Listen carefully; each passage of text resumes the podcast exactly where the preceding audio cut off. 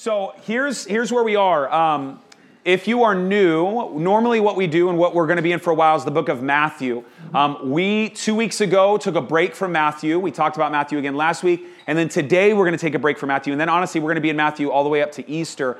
The reason we're taking a break from Matthew is twice a year we do something called the Community Sunday, and I'll do my best to not make this feel uh, laborsome or boring. But the reality is, the back half of this is almost going to kind of feel like a business meeting, if I'm being honest.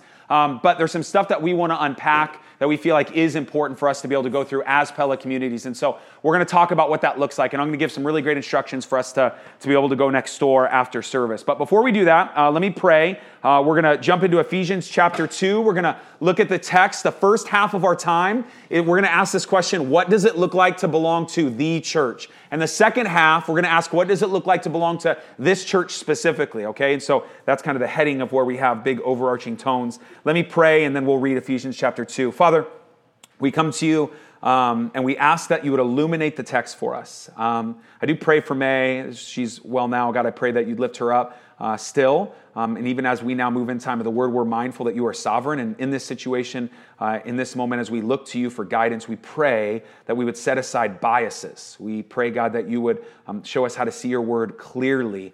Um, God, grow us in our faith according to Romans 10 17. We pray that we would not hide things from you, but your word would be a discerner of our innermost thoughts according to Hebrews chapter 4, verse 12. Uh, be with us now. We love you. We thank you. In Jesus' name, amen. All right, Ephesians chapter 2, verse 19. I'm going to read it, and then I'm going to um, uh, put a question in front of us, and then I'm going to read it again. This is what verse 19 says. So then, you are no longer strangers and aliens, but you are fellow citizens with the saints and members of the household of God. If you haven't been with us before, we're going to do a big Bible study together, verse by verse. We're going to break it down. When you read verse 19, I want you to ask yourself a question. Now, here's the context. The context of Ephesians and all of chapter 2 in Ephesians is Paul is dealing with the church at Ephesus. Their issue is that they're Jews and there are Gentiles coming together. And the Gentiles feel like they don't belong. The Gentiles are anybody who's not Jewish and they feel like, man, we don't belong. We don't know all the religious jargon. We don't know how to act. And the Jews are beginning to critique and make us feel like outsiders. And so Paul is very much so uh, addressing and drilling in on the Jews. So let me talk to you for a second. Now, here's the question I want you to ask yourself. I need you to go back and ask, what was it like when I first became a Christian and I went to church? Okay? And I want to read this again because here was my experience. As I got saved in high school, man, I came in, I didn't know that there were certain biblical things. I can't sleep with my girlfriend. I didn't know there were certain cultural things or certain music I couldn't listen to. There's, there's the right words to say. I didn't know there was a culture I needed to, to rally around in a certain way for me to act. And so imagine that moment when you became a believer, there's this culture set within the church, and you want to enter into that culture. What did that feel like? And I want to read verse 19 again. So then you are no longer strangers and aliens, but you are fellow citizens with the saints and members of the household of God. What does it mean to be part of the church? The moment you chose to follow Jesus with all that you are, you, came, you became part of the church, the larger church, way larger than Pella. Somebody who came to faith in 1643, somebody came to faith in 1928, somebody that came to faith yesterday. You uh, became part of that church. What does it look like? And the first declaration is you're no longer strangers and aliens. F.F. F. Bruce, who's a New Testament scholar, he's passed away now, but probably the best New Testament scholar we've had in our generation. This is what he says. He says, The words no longer strangers and aliens, but citizens emphasize the contrast between the rootlessness of life outside of Christ and the stability of being part of God's new society. We no longer live on a passport, but we really have our birth certificate. We really do belong. Now, here's what I know okay? As somebody who, as our family has chosen to engage in adoption, we've adopted a little girl five years ago, and we're in the process of adopting two more. I know this. When a new member is added to your household, that family dynamic changes. Now, you could know this by working it backwards, meaning if my oldest son, God forbid, if he ended up dying, you, the way you understand the Myers family, the way that you understand our dynamic and the way that we interact, that family does not exist anymore. The dynamic of our family, though we have the Myers name, it is true, the way we operate is different now because that member is either in or out. And you joining into a church, the dynamic of that environment changes. And so the first declaration that Paul wants to make clear is you're not a stranger alien, you're not on the outside. As a matter of fact, um, I think there's two really disrespectful things you could do to somebody. Number one is you could slap another man as a man. You could slap another man in their face. I just feel like that is so disrespectful. Um, the second thing that, that you can do is you can make someone feel unknown. Meaning, you can ask them a question like, um, like, do you even know me? Like, do I know you? Like, who are you, right? This idea of making them feel unseen or unknown. This is what the Jews are doing to the Gentiles. And that first declaration there that Paul wants to make so clear you are no longer strangers and aliens. But, now the inverse, you're not on the outside anymore. Homie, that was you at one point. You chose to follow Jesus. You're not a Christian on an island. You're now welcomed into something. You're no longer a stranger or alien. That feeling of being unknown should not exist anymore. You need to be known now. And this is how you are known. But you are fellow citizens with the saints and members of the household of God. That word fellow there is so beautiful. So if you have your Bible, I want you to turn to 1 Corinthians chapter 12. Um, if you have ever um, desired to know what God has done in your life in the areas of gifts, right? Like, God, how have you gifted me? The four texts that always are good to go to are 1 Corinthians chapter 12, Romans chapter 12, Ephesians chapter 4, and 1 Peter chapter 4. It's where it talks about the gifts, right? The probably the most emphasis that is put on is in Roman, uh, uh, 1 Corinthians chapter 12 all of 1 Corinthians chapter 12 is devoted to gifts. Now, in 1 Corinthians chapter 12, Paul, the same writer of Ephesians, uses this analogy of a body. And in him using this analogy of the body, he uses what are called um, declarations in the negative. Okay, and I want you to hear it. I'm not going to read all of chapter 12, just verses 14, 15, 16, and then 21, just four verses. Listen to what he says. For the body does not consist of one member, but of many. If the foot should say, Because I am not a hand, I do not belong to the body, that would not make it any less part of the body. And if the ear should say, Because I am not an eye, I do not belong to the body, that would not make it any less part of the body. Skip to verse 21. The eye cannot say to the hand, I have no need of you, nor can the head say to the feet, I have no need of you. Listen to the declarations of the negative. Paul's addressing something. Here's the things that he's addressing Gentiles feel like, I have nothing to offer. The Jews feel like, I don't need anything. And he, he combats both those ideas. You now being part of the family of God, you have to understand that those negatives in the de- this, this uh, negative declarations they don't exist anymore. Meaning, listen, you're now part of a body, and you are to provide in giving, and you are also to receive. You are not so pompous to think you know everything. This is what the Jews are doing. We know the story. We're the people of God. We don't need to receive. And man, have I seen that in the church. But I've also seen the inverse. People come to faith, I don't know what I'm supposed to do, what can I offer? Neither of those things should be the case. As you enter into the body of Christ, you are to both give and receive. You have something to offer and you need something from someone else. That's the way that Paul lays this out. And so, going back, if you can go back to Ephesians chapter 2, when you see you are a fellow citizens and uh, fellow citizens with the saints, you were sinners, now you're called saints because of the blood of Jesus, and members of the household of God. This is where it's brilliant. Some of you guys know, maybe most of you guys know, I really hate my dog. Um, and uh, his name's Bruno. He's a boxer, and he's hyper because he's a boxer, and he he poops, and he has hair, and he exists, and it just is so annoying. And so he's just there, right now. Um, I was rebuked after or during the first service in there. Yes, he's God's creature. I get it, but he's on the bottom of the totem pole. Okay, he is a product of the fall, and so. Um, but here's the issue though.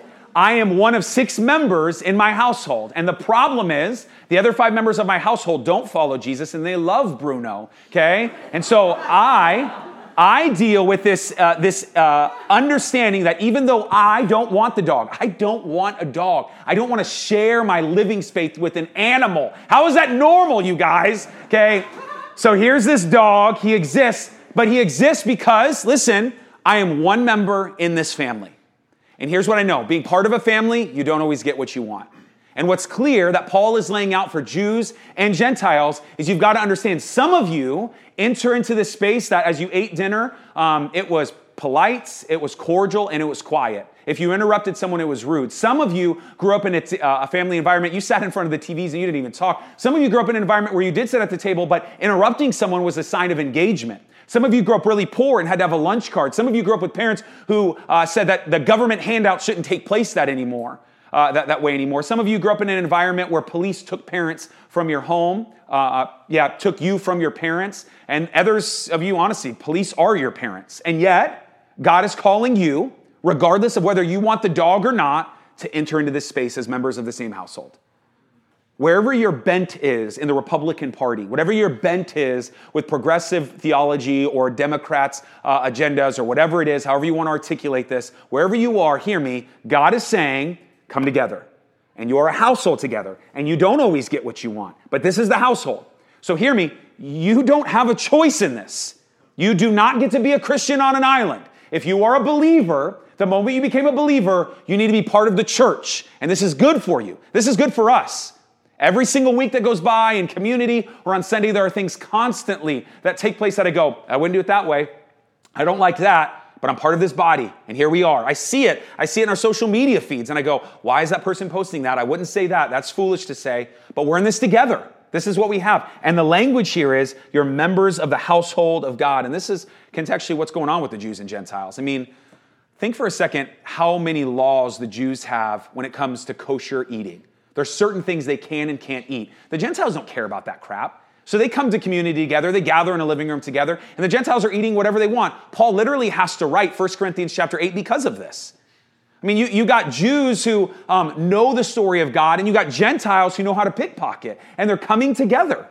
And God in this moment is bringing a family. Now, he's not done. Listen to the ongoing declaration. At the end of 19, it ends with a comma because he's continuing on in verse 20. What does it mean to be part of the church? Well, this is how you can know this to be the case. Uh, no longer strangers and aliens, fellow citizens and saints, and members of the household of God. Here it is built on the foundation of the apostles and prophets, Christ Jesus himself being the cornerstone. This is, this is legit because now we're reminded suddenly you are not entering into a space that um, was created by that space, meaning nobody thought up the church. The church was not any of our ideas, but Jesus's. And so Jesus lays a foundation of the apostles and prophets, and we're all the adopted sons and daughters that enter into the family. All of us. All of us enter into that space. We were all strangers and aliens, and now suddenly God is doing something. What exactly He's doing is brilliant, built on the foundation of the uh, apostles and prophets. Christ Jesus Himself being the cornerstone. We talked about the plumb line in Amos, how this is how you uh, you hang a piece, uh, a rope, and a, uh, something that's weighty at the bottom, so you know exactly how to level a wall. Well, the same idea is with the cornerstone. You have a cornerstone of a brick, and that's how you base your foundation or going up that wall. The same idea. Jesus Christ is that cornerstone, which is a good reminder, right? Because we don't have Mecca, uh, we don't have Dome of the Rock, we don't have a Wailing Wall, we don't have Salt Lake City. We have an empty tomb, and we have each other. That's what we have. That's all we have. And so, hear, hear this. That wasn't meant to be a joke. I'm just being straight up, okay? Um, verse 21, listen. In, verse 21, in whom the whole structure, he's not done, another comma, in whom the whole structure being joined together grows into a holy temple in the Lord. In him you also are being built together into a dwelling place for God by the Spirit. Now, I know there are moments when I kind of explain the Greek, and I'm always hesitant to do that because I don't want to like throw out stuff and make it more confusing. But you don't need to know Greek to see what just happened in verse 20 and 21. Here's, here's what I mean. I've shared this with you before. In English, the way that we talk about things is always in time, okay? We always declare something as a past tense, as a present tense, or a future tense. Now, what you may not be aware of, that's not how all languages think of things, okay? As a matter of fact, in Greek, there are not three tenses, there are seven tenses. And in those tenses, it's not about time, but it's about motion. It's what's called Aktionsart. And motion matters in the Greek language. Something has happened. So you throw a rock in a pond, that didn't just happen. There are now residual effects. There are ripples in the water because of that. And Greek wants to unearth that. Now you can see this. You don't need to know Greek. You can see this. Look at verse 20 and then look at 21 and 22. Verse 20 reads as set. Can you see that? It's what's called the aorist tense in Greek. It's done. It reads almost as if it's like firmed up. A foundation, it's done. But you can read 21 and 22. Notice how it's not set. And the reason is because Greek in that moment switches to what's called the present tense. That's not the same as the English present tense. It switches to something that is now. So when you read this, in whom the whole structure being joined together grows into a holy temple in the Lord, that's happening right now. That person that we talked about that came to faith in the 1600s, and then again in 1921, somebody else came to faith, and somebody else came to faith yesterday. The house is still being built. More appropriately, the language that's used here is the whole structure. And this is a great reminder again that a brick by itself is not a structure. I know you think you can do this on your own. I know the American mentality is to figure it out. You're your own person. Yeah, right. I get it. But the reality is, a brick is not a structure. And God has asked you as a brick, this is 1 Peter 2, chapter, language, uh, chapter 2 language, you as a brick are part of a structure. And that structure, listen to it, this is so beautiful. The whole structure being joined together grows, that on that movement language grows into a holy temple in the Lord. And then suddenly, like, hopefully light bulbs go off here. That structure that God is building houses the Holy Spirit. The church, the church builds this structure that houses the Holy Spirit. Don't hear me saying that's only where the Holy Spirit is. My point is, you trying to do it off in an island, you miss all the benefits of the saints before you. You miss the fact that you can sit in a room right now thinking you're so great, you're doing what you want with your boyfriend or girlfriend, you're doing what you want with your husband or wife, you're however you want to live, and yet there are believers who are going, actually, that's pretty dumb. You shouldn't do that. And they hold you accountable because the Spirit of God is dwelling in the structure that God is building as His church. This is what He's doing. The foundation of the apostles and prophets, I can go and I can go, Johannes, this is what I see. The apostles said this. Through the power of the Holy Spirit, the apostles said this. This is calling you out right now. This is what the structure is doing. It's the same in the opposite direction. Some of you find yourself do- so discouraged because you're not gravitating, being built together in the structure. The Holy Spirit works together. And I've said this a thousand times, but sanctification is a community project. God is using the Spirit for us to come together and continue to operate how we're supposed to operate. And that's exactly what verse 22 says. You can hear the word, we get our word synergy from the word be being joined together. That's one word in greek. And you could hear it in verse 22 in him you also are being built together into a dwelling place for god by the spirit. We become that's i don't, I don't know how, i mean outside of saying it and making it you know confusing for some but we become the temple of god. There is no plan b. This is why I don't I, wish I can like make it a little softer, but I'll just say it for what it is. You should devote your life to the church. And I don't mean Pella communities. I don't mean just one entity or ministry. You should devote your life to the people of God, being with them, serving them, loving them, walking alongside them. This should be everything before your programs, before sports, before TV, before your degree, before it all. As a matter of fact, to follow Jesus in this way is before your family to recognize that you are coming together. You and I are coming together. It has nothing, Pella will be forgotten in a year. Uh, forget Pella for a second. You, wherever you go for the rest of your life, as you grow up in a family, you move wherever you, wherever you end up being, you need to be part of a church. You need to be part of a church. This is what's so clear in Ephesians chapter 2. Now, that should cause us to step back and ask a question okay, well, I want to be part of Pella. Now, those of you who would make that declaration, what does it look like then for me to be part of this church? And um, man, I just want to say this like for whatever it's worth. Some of you all treat this place like it's a movie theater and not a gym. You come, you want to be poured into, but you don't serve. You don't, you're not in community. And the reality is, that's not the church.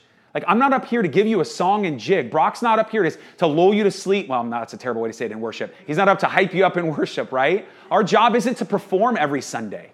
Our job is to be a church together.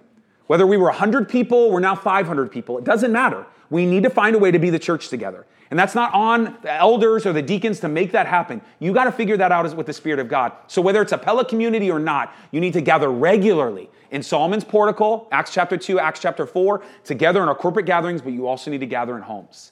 So let's talk about that for a little bit. What does it look like to belong to this church. Now, this is the business side of things, and I, I apologize for it, but it just is what it is. The first thing that I want to do uh, before I lay all this is I want to introduce you to somebody. Kirsten, are you around here at all? Is Kirsten at all? No?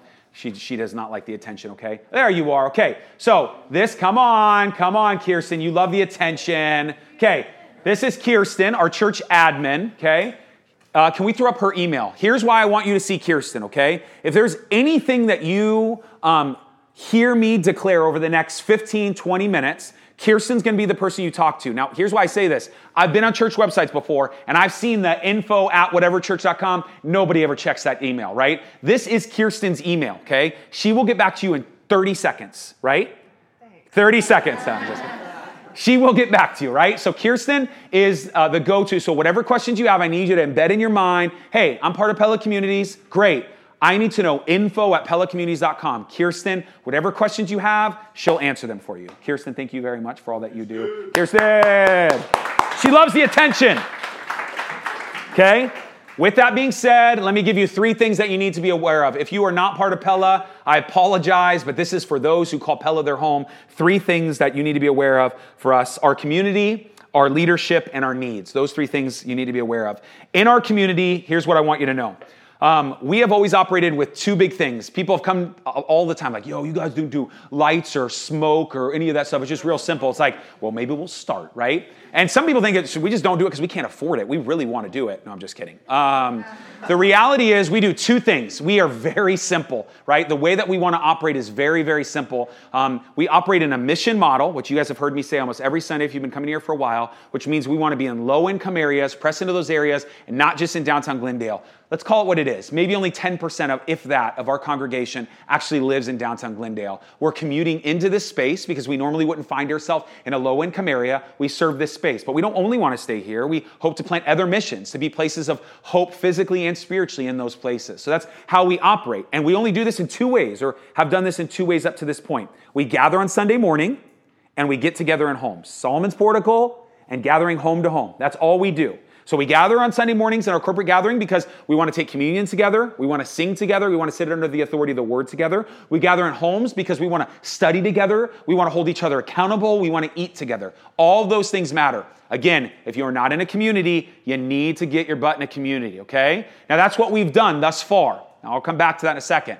We're going to add something to that we went to our elders retreat at the end of last year and we felt um, a little confined about how we do this. You know we're meeting in this submarine co- comedy lounge. We're hoping to get in this building as soon as possible. Like honestly we come in and you guys are to have to exit this way. You don't know who came to the first service or third service. We don't get to know each other. Even those of you who are in community there's not a lot of cross pollination so we said what if we budget out and figure out a way four different areas that we can press into so what we're to do and what has been going on and we're officially announcing it to you is number one we have a men's ministry. On the second Saturday of every month from 7 a.m. to 9 a.m., we're to gather in here as men. There's uh, food, there's studying, accountability, there's to be a curriculum that started. So that's for men's ministry. If you're a man and you want to be able to do that, great. The other one is the women's ministry, right? So I know. Okay, whoa, okay, easy, easy, easy. That was Josh who got excited. Josh, what are you so excited about? Okay. Uh, so there's women's ministry. there's women's ministry. Women's ministry meets on the third Saturday of every month, 8:30 to 10. Um, I wish I can tell you definitively what they're doing, but I've never been, so I couldn't tell you. But um, they've already met once and they gather together, they eat together. Um, I know there's some time in the Word. I don't know all the details, but I know there's mentoring going on and all that stuff. So um, you'll be able to see that, and I'll talk, tell you how you can get plugged into that. The third thing that we're starting is a college uh, group. We're calling it the Pella College Monthly. We recognize that uh, we have a lot of college students, right? Which is great. Um, so what we said is um, once a month we're going to get together. We're going to gather either in this room or the room uh, or the mission, and it's going to be on Wednesday, the third Wednesday of every month, from 6:30 to 8:30. We're going to have time of worship, time in the Word to talk about some things, whether it be dating, sex, marriage, uh, who is the Holy Spirit, what does your vocation look like. We're going to talk about those kind of things as we do some dives into that, and then we'll have some breakout times. And then the last ministry, some of you are aware of, but maybe uh, not everybody. Uh, the members agreed to bring on Mason Landis and Emily uh, Landis to oversee our youth ministry. So the youth ministry meets on the second and fourth Wednesday in here. If you're a teenager in here, um, I would highly encourage you to look into that. Again, you can just email Pella at info, or nope, info at PellaCommunities.com. So those are just for you to be aware of. Now, I'm not done. I'm almost done with the first section. We got a lot in this business meeting to cover. You might go, all those things are lame. I want nothing to do with them. Fine, okay? Fine. Maybe you're sitting there going, why don't we have something for the 60 plus year olds or whatever? I have great news for you. Here's what we're also, we also decided at our elder retreat.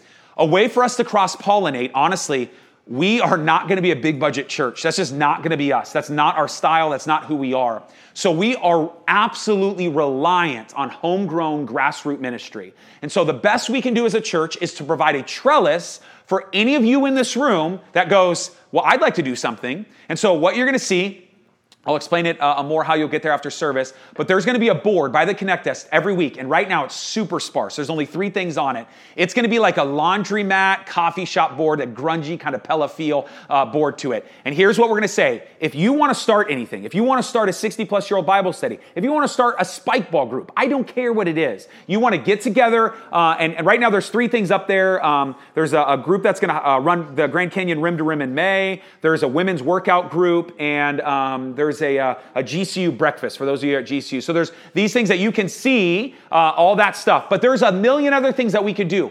I'm telling you right this. I'm not going to come up with these ideas. This is going to have to be you. So if you want to start something and say, hey, I feel like we can get a bunch of guys out and go shooting, that's great. We'll listen to country music. Okay? Um, you could do whatever you want, but you need to email Kirsten, okay? You need to email Kirsten. You'll put a little piece of paper on the board and you'll see what ministries are going. So we're hoping that board continues to grow with stuff. Uh, this second service, let's just keep going. Um, all right, that is what's going on within our community. You also need to know what's going on within our leadership, okay? Here's what's going on within our leadership. Uh, most weeks I get up and I say Pella Communities is elder governed, pastoral led, and member regulated. Um, well, the way that operates is elders are the ultimate authority for us as a church. Uh, the elders are my boss as the, the lead pastor. And so what we do is we operate with that authority, but we have deacons who um, end up working out all the, the community groups that I talked about we need to be part of. We have deacons and we have elders. Well, um, at the beginning of December, no, the beginning of November, we put in front of our members because we're member regulated. Everything has to go through our members in this way. Um, we put in front of the, the members two deacons and one elder. As elders, we wanted to nominate. And so we nominated them. And so I want to introduce you to them because we voted as members and then they were um, approved. And so this morning we're going to install. So first, I want to introduce you. You guys can give it up for Brock and Maggie as deacons. You guys can come out here. You're good.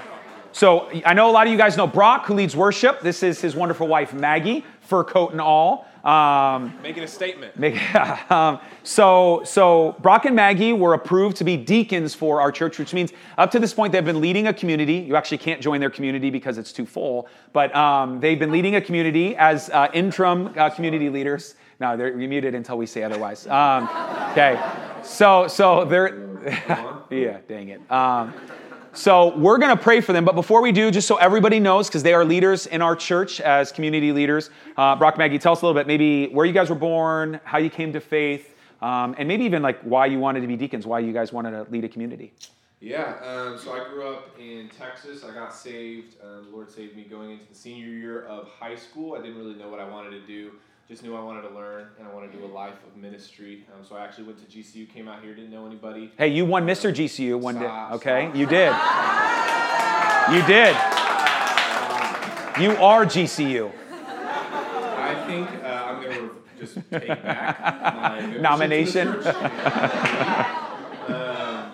yeah, um, I love Pella. I'm, I'm, passionate about. Right now, I work at Phoenix Rescue Mission, um, and so if anybody is looking to get involved in um, volunteering with the food bank or the homeless or anything like that, feel free to reach out. We have a lot of volunteer opportunities, but um, I think their mission and the mission of Pella kind of coincide a lot. Um, I think there's a lot of people within society that are looked down upon um, unjustly and that just aren't provided for. And so I love being able to be a church that, even as you talked about that, we're just imperfect people who are coming together to worship God and then go out into the world. Yeah.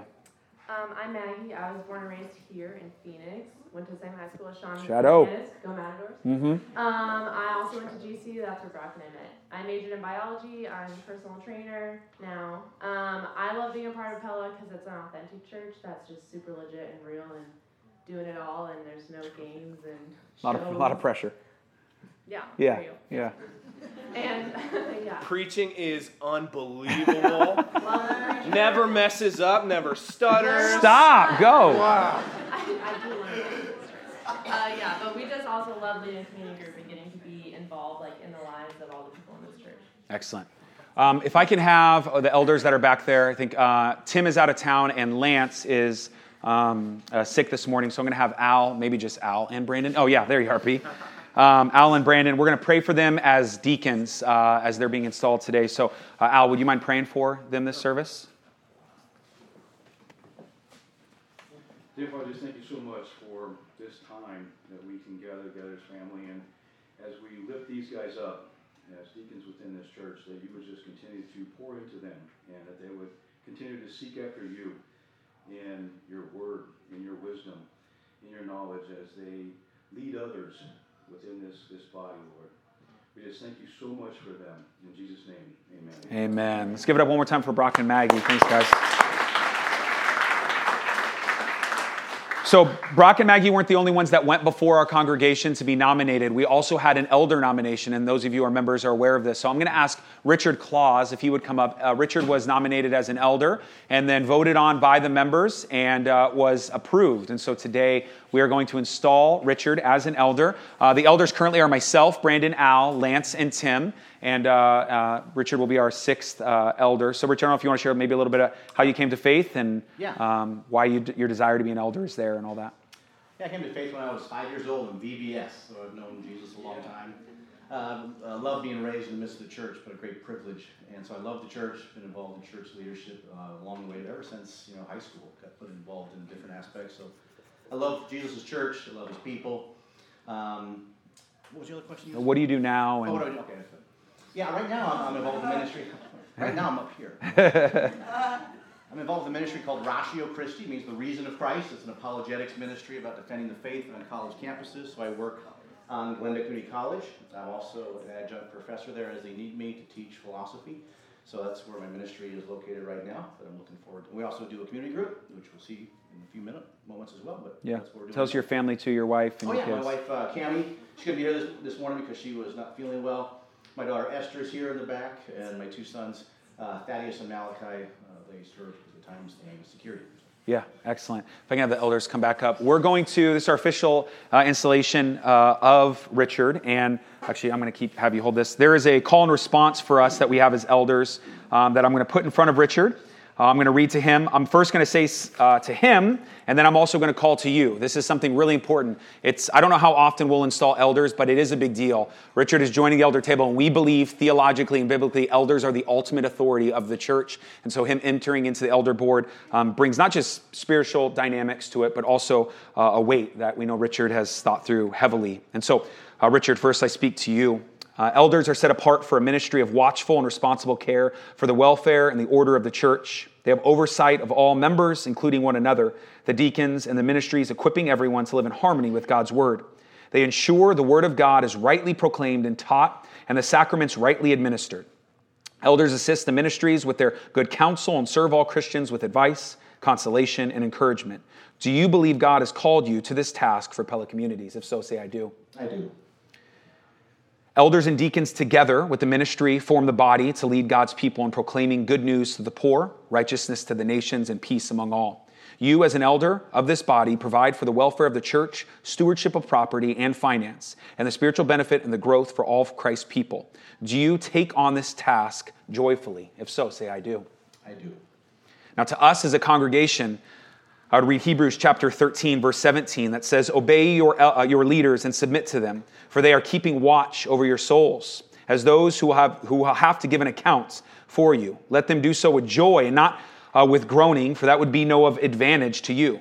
Pray for us, for we are sure that we have a clear conscience, desiring to act honorably in all things. Church, do you commit to obeying elders of your church, to which Richard is now one? If so, say we do.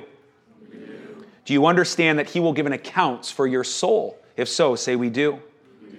do. You commit to work with Him and not against Him as long as He's within biblical bounds? If so, say we do. we do. Do you commit to pray for Him and His family? If so, say we do. we do. Let's pray for Richard as we install him. Brennan, you want to, or I'll pray for this one. Oh, I got my own mic. Father, we lift up Richard to you right now. And um, we pray first and foremost that you would be glorified in his life. We pray for his time in devotion, the word, and prayer, that it would be unbelievably steady. We pray, God, that you would protect him and his family, that you'd be over him and Cami as they continue to um, desire desperately to follow you.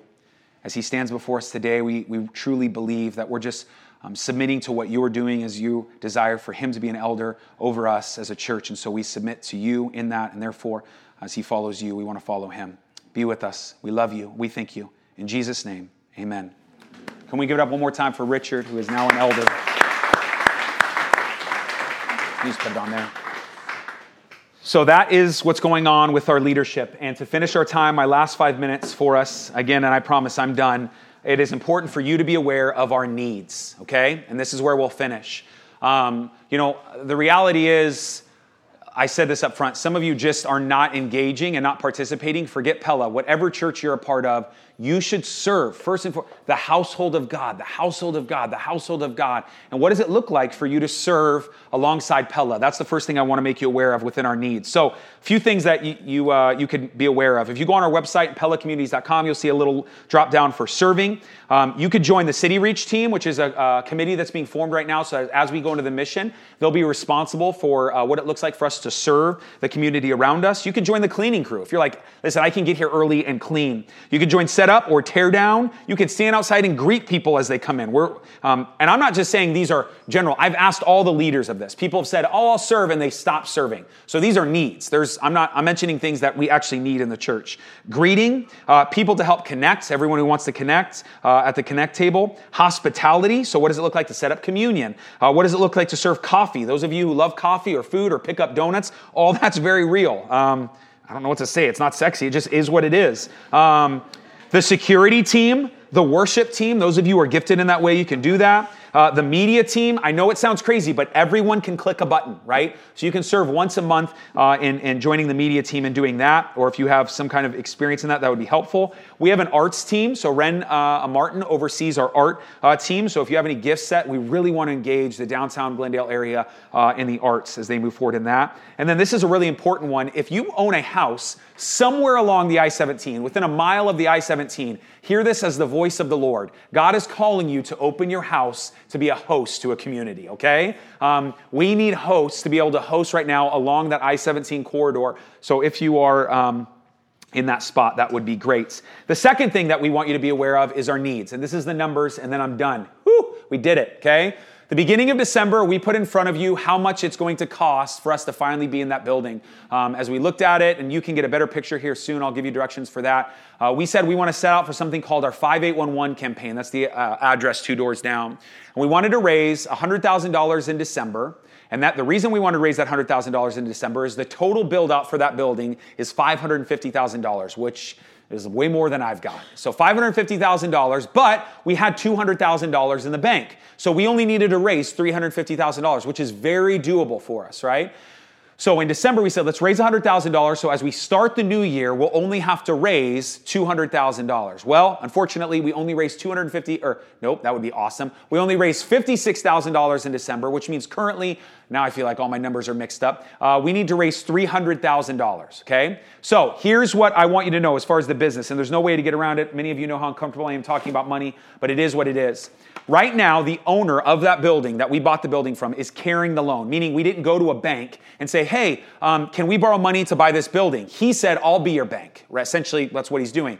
He's carrying the loan at his own interest rate that he gave us. He is an amazing guy, super nice guy, but we need to get our own loan from a bank. We go to a bank and we say, hey, we'd like to get a loan from you to help build this out and we'd like to transfer our mortgage over to you. They go, well, you don't have any money. We go, that's why we're asking for a loan. And they go, how do we know you're going to pay us back? And we go, because our church will pay you back. We trust in our church. But they want something more than just us telling them the church is going to pay you back. And so, um, what we're doing over the course of the next six months is we're going to have these pledge cards. There's pledge cards up front here, in the back, and in the building next door. The bank wants to know, and it's helpful for us to navigate over the next six months can all 500 of us, I don't care if you're on student loans, you can figure this out, something over the next six months for us to navigate what it looks like to raise $300,000. In six months for a church of 500 people, this is very doable. As long as we do our part, we can do this together. And so we're going to ask everyone to come alongside, at least everyone who is part of Pella, to fill out one of these pledge cards. You can drop it in there, and that's what we're going to use as we kind of go before the bank. That's all I got for you, okay? But here's the way that you can respond practically. I'm going to pray, we're going to worship, we're going to do our doxology, benediction, and then I'm going to ask you to, to go out these doors. And here's why. As you go out these doors, you're going to go out these doors and you can go two doors down, and we're going to ask you to walk back through the mission. Now, we've done this before. We did this at this time last year. The mission is wide open right now. That's where the coffee and donuts are. Some of you were looking. Coffee and donuts are in the coffee area. As you walk in, um, you'll walk into what will be the coffee area. From that wall, you're going to walk into what is our gathering space that we hope the city or whoever wants to use that space throughout the week. Then you're going to walk into where the children's are and where we'll do a homeless ministry in the back. As you walk in, you're going to see tables lining the walls, okay? I need to remind you, it is still a construction zone, okay? So you got kids, don't let them wander. It, uh, you just don't wander. Just stay within the, bo- the bounds of where you're supposed to be. So you're going to see on one side to your right are all the ministries that I brought up. set up, tear down media. You can ask them whatever question you want. To your left is to join a community, okay? So that's the practical way that I'm, going to put in front of you. With that being said, let me uh, pray. And I don't know any other way to turn the corner, but outside of quoting Spurgeon, it's one of my favorite sp- uh, quotes uh, from Spurgeon. Uh, and this is probably the most used quote from Spurgeon on the church, but it's still beautiful. Listen to what Spurgeon has to say, and then I'll pray. If I had never joined a church till I had found one that was perfect, I should never have joined one at all. And the moment I did join it, if I had found one, I should have spoiled it, for it would not have been perfect, the perfect church until or after I had become a member of it. Now listen to this last line, it's beautiful. Still, imperfect as it is, it is the dearest place on earth to us. I pray that's true. Let's pray. Father, I pray that um, every person in here would fall in love with your bride. I pray that we would desire to be around her. I pray that we would want to raise families uh, with each other, that you would um, have our kids grow up with one another, that you would um, grow us in the faith in living rooms and on Sunday mornings, that um, we would recognize that you have put in front of us as a, foundation of the apostles and prophets, and Jesus, you being the chief cornerstone, that we now are growing into a living, active structure. And that is so amazing. I pray that um, whatever lies are being told, that we can be individual bricks, that I pray that you would stop that garbage and that we would join in to gather with believers together. May we see this place as the dearest place on earth. We love you. We thank you. In Jesus' name, amen.